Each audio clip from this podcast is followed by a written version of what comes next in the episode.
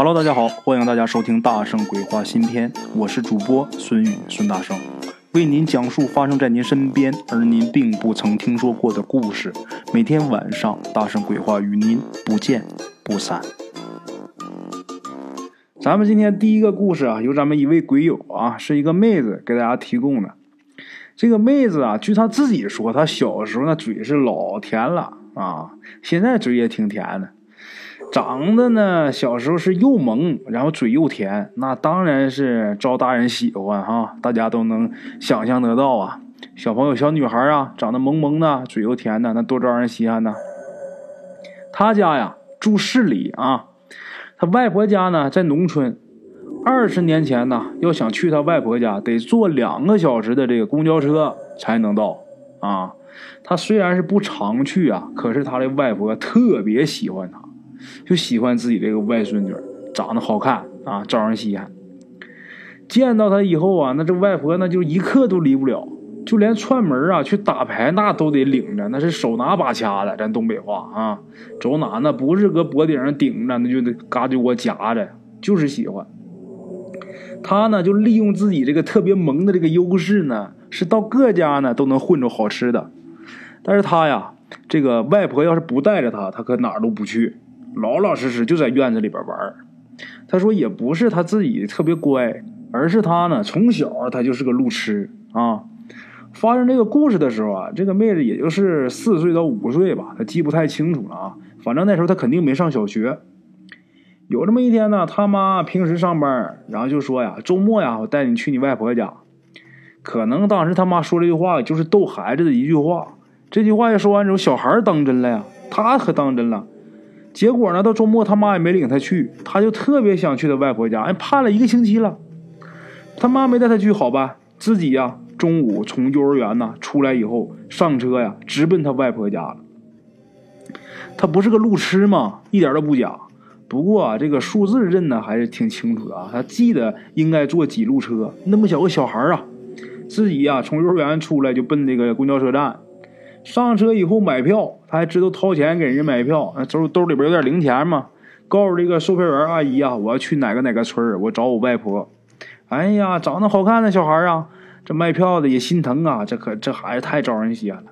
这一路都让他呀就坐自己的这个位置啊，这位啊好心的售票员阿姨呀，到地方了呢，这售票员阿姨啊还特意把他给抱下车的。抱下车之后啊，跟那阿姨再见以后，拜拜。人家阿姨上车走了，他蒙圈了，这下车傻了，不知道往哪儿走了。这是往左是外婆的那个村子，还是往右是外婆那个村子？这一着急呀，这小孩嘛，他一急那不就哭呗？没着没落的，哭着哭着呀，他发现呐，他前面有仨人他就懵懵懂懂的，他就跟过去了。这个妹子说实在啊，胆儿也挺大，但是说白了，小孩嘛，他傻乎乎，他也不知道有没有什么危险啊。这妹子走近以后啊，看那三个人的背影，有两个他就记得那个子好高啊，然后有一个在前面带路的呢，可矮了，比他自己还矮一头。他以为是个小孩呢呢，小孩就喜欢小孩嘛，高高兴兴的他就往前追，但是可有一点。他就怎么追都追不上，啊，就总也追不上。不知不觉的呢，他就进了一个村子啊。然后那三个人呢，走到一家门口，也不敲门，直接就进去了。等他跟过去啊，也走到这家门口的时候，他一看，哎，这门关着呢，他们怎么进去的呀？然后他自己啊，就在这一边吃着手指头啊，一边在这想呢。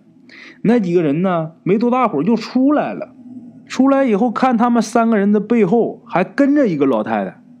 这次啊，他面对面看清楚了啊，领头的呢是一个矮子，这矮子是个老头可不是小孩长得很可笑啊，小鼻子小眼睛的。然后两个那个呃个子比较高的这两个人啊，看他们两个脸上是一团黑气，看不清相貌啊，反正他就觉得是很可怕。一看这个人，他就想哭。这仨人都不理他。但是后面跟着的老太太看见他了，就说：“丫头啊，快回家。”他这一看认识啊，这老太太呀是常和自己外婆打牌的一个奶奶。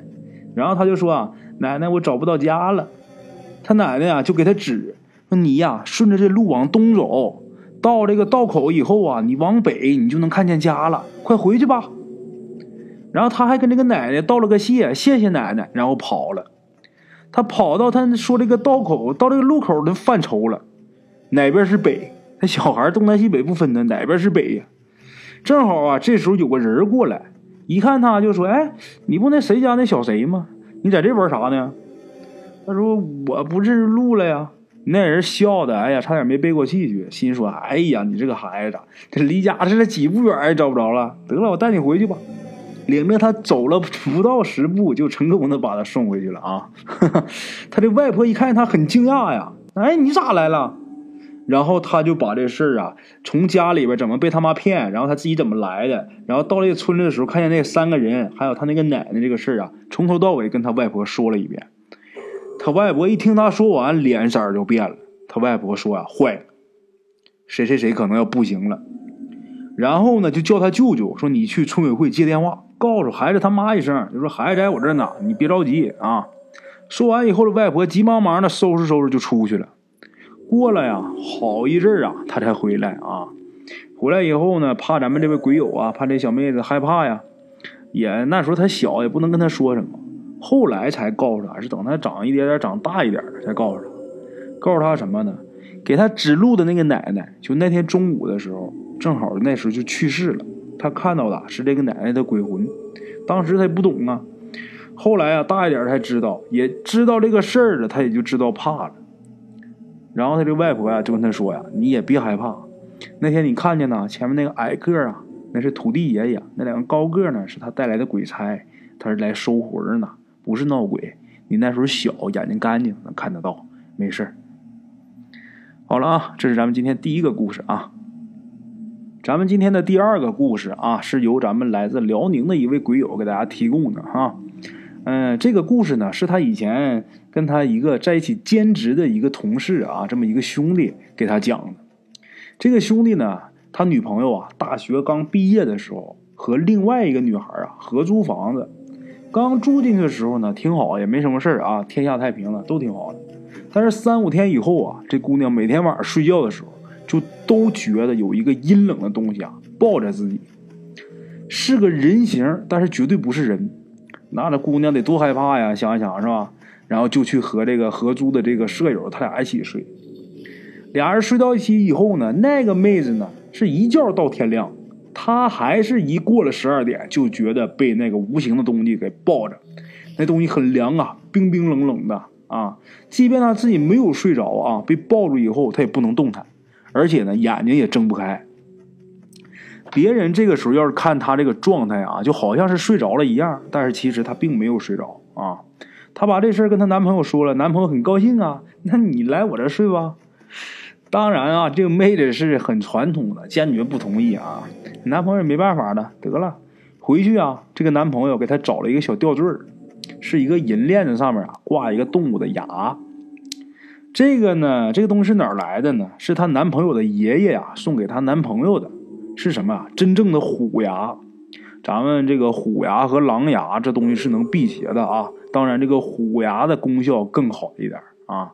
她这男朋友呢还觉得土，他一直都没戴。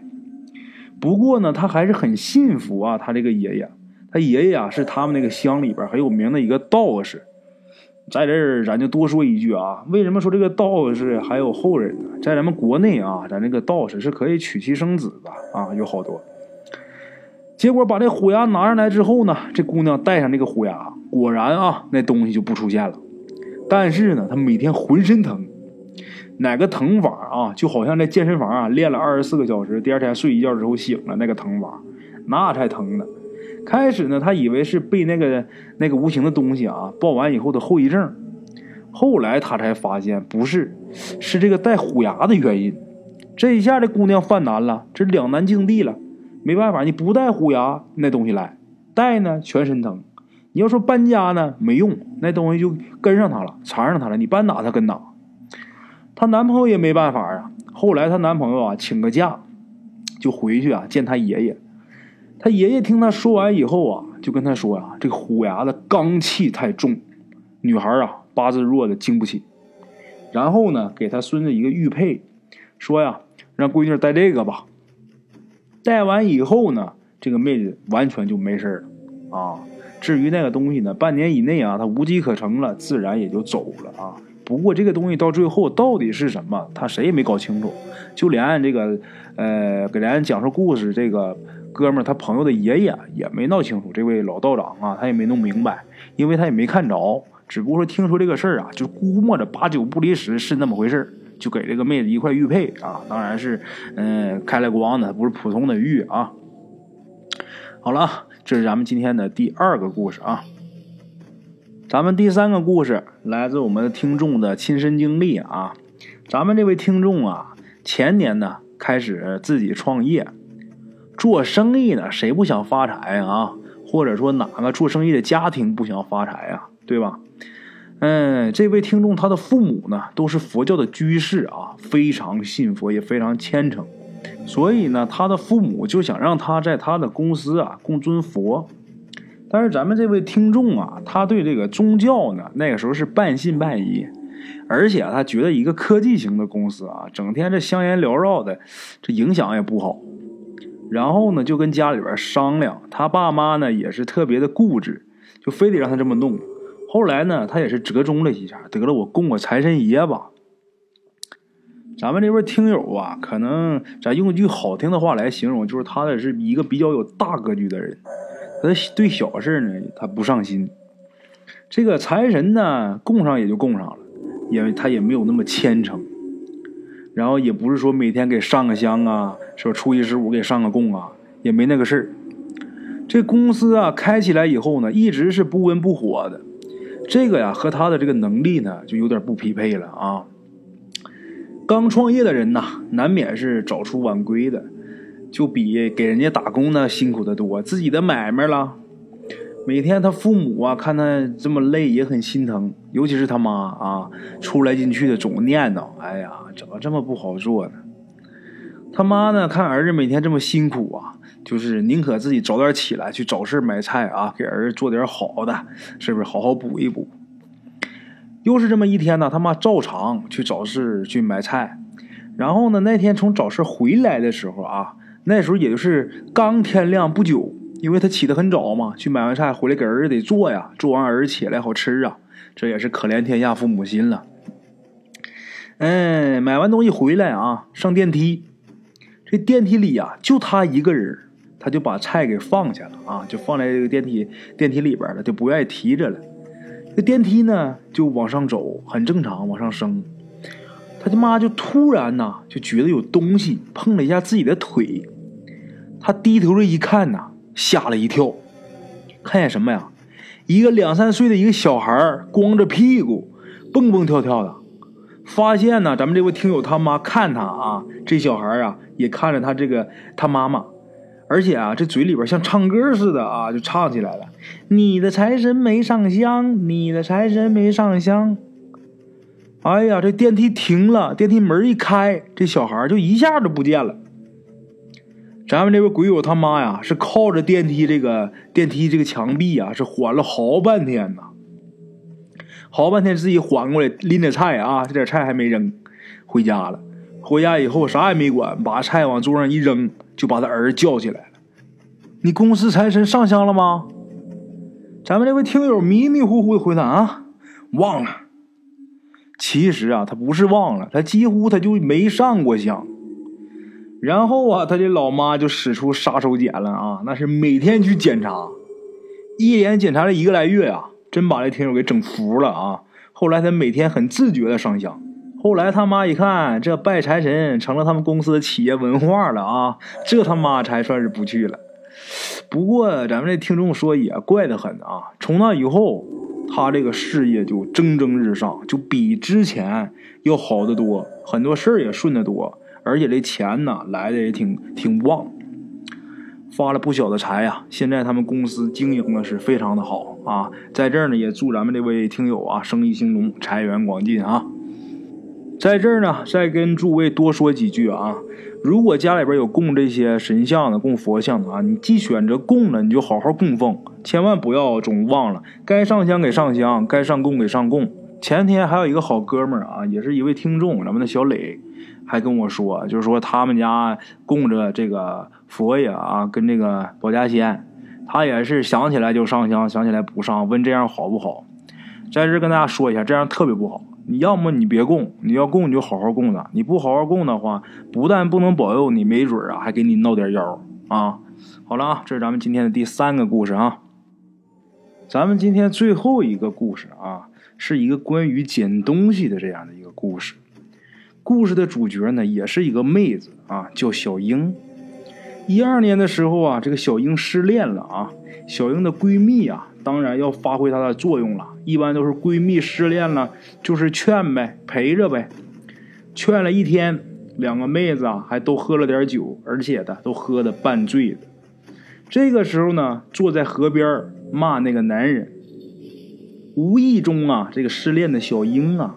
就发现这个河沿上啊有个发光的东西，她喝多了呢，她也不知道害怕，然后呢就让闺蜜啊拉着她的手，她下去捡，就把这东西给捡上来了。什么东西呢？啊，是一个这个小指大小的这么一个瓶子啊，小手指大小那么的一个瓶子，细长的，看不出来是什么材质的。后来呢，她这个闺蜜回忆啊，可能是银的，背面呢雕着奇怪的花纹。正面呢是一个兽头人身的一个神像，这东西看着呀很有异域风格啊。这小英啊很喜欢啊，看着这东西，还自己呀劝自己他妈的丢了那个渣男呐，捡到这个我还算是赚了呢啊。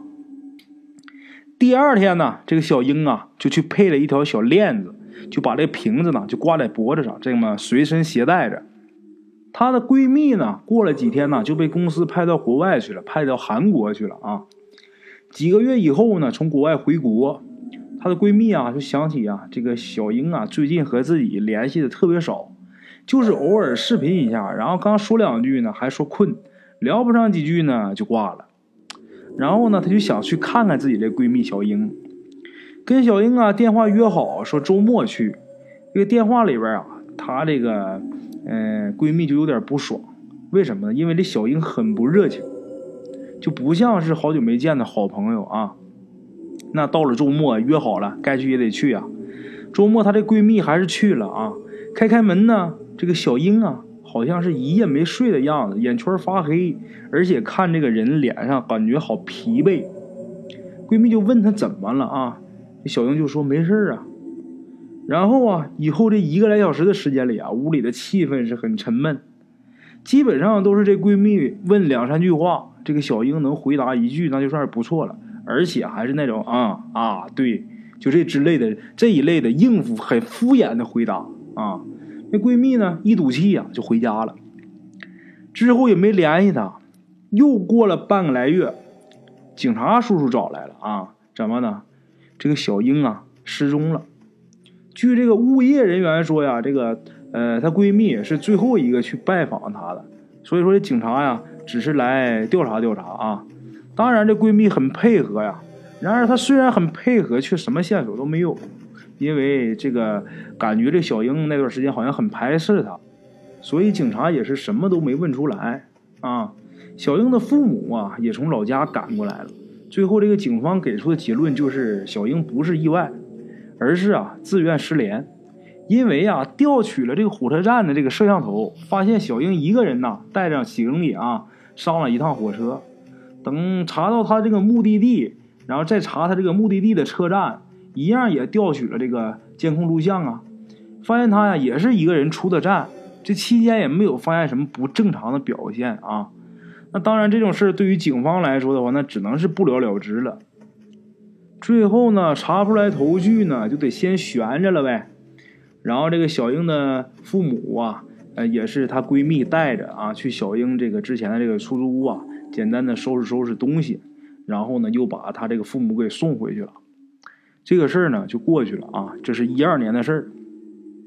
一四年的时候，嗯，小英的闺蜜啊，认识了现在的这个现任的男友，俩人出去旅游去，就玩手机的时候呢。她这男朋友啊，就看到这个，她小英跟她闺蜜这个合影，然后就问：“这是谁呀？”她闺蜜就说：“呀，这是我以前最好的朋友，现在也不知道怎么就失踪了，就失联了。所以呢，我就把我俩最后一次合影保留下来做纪念。换手机我也没舍得删。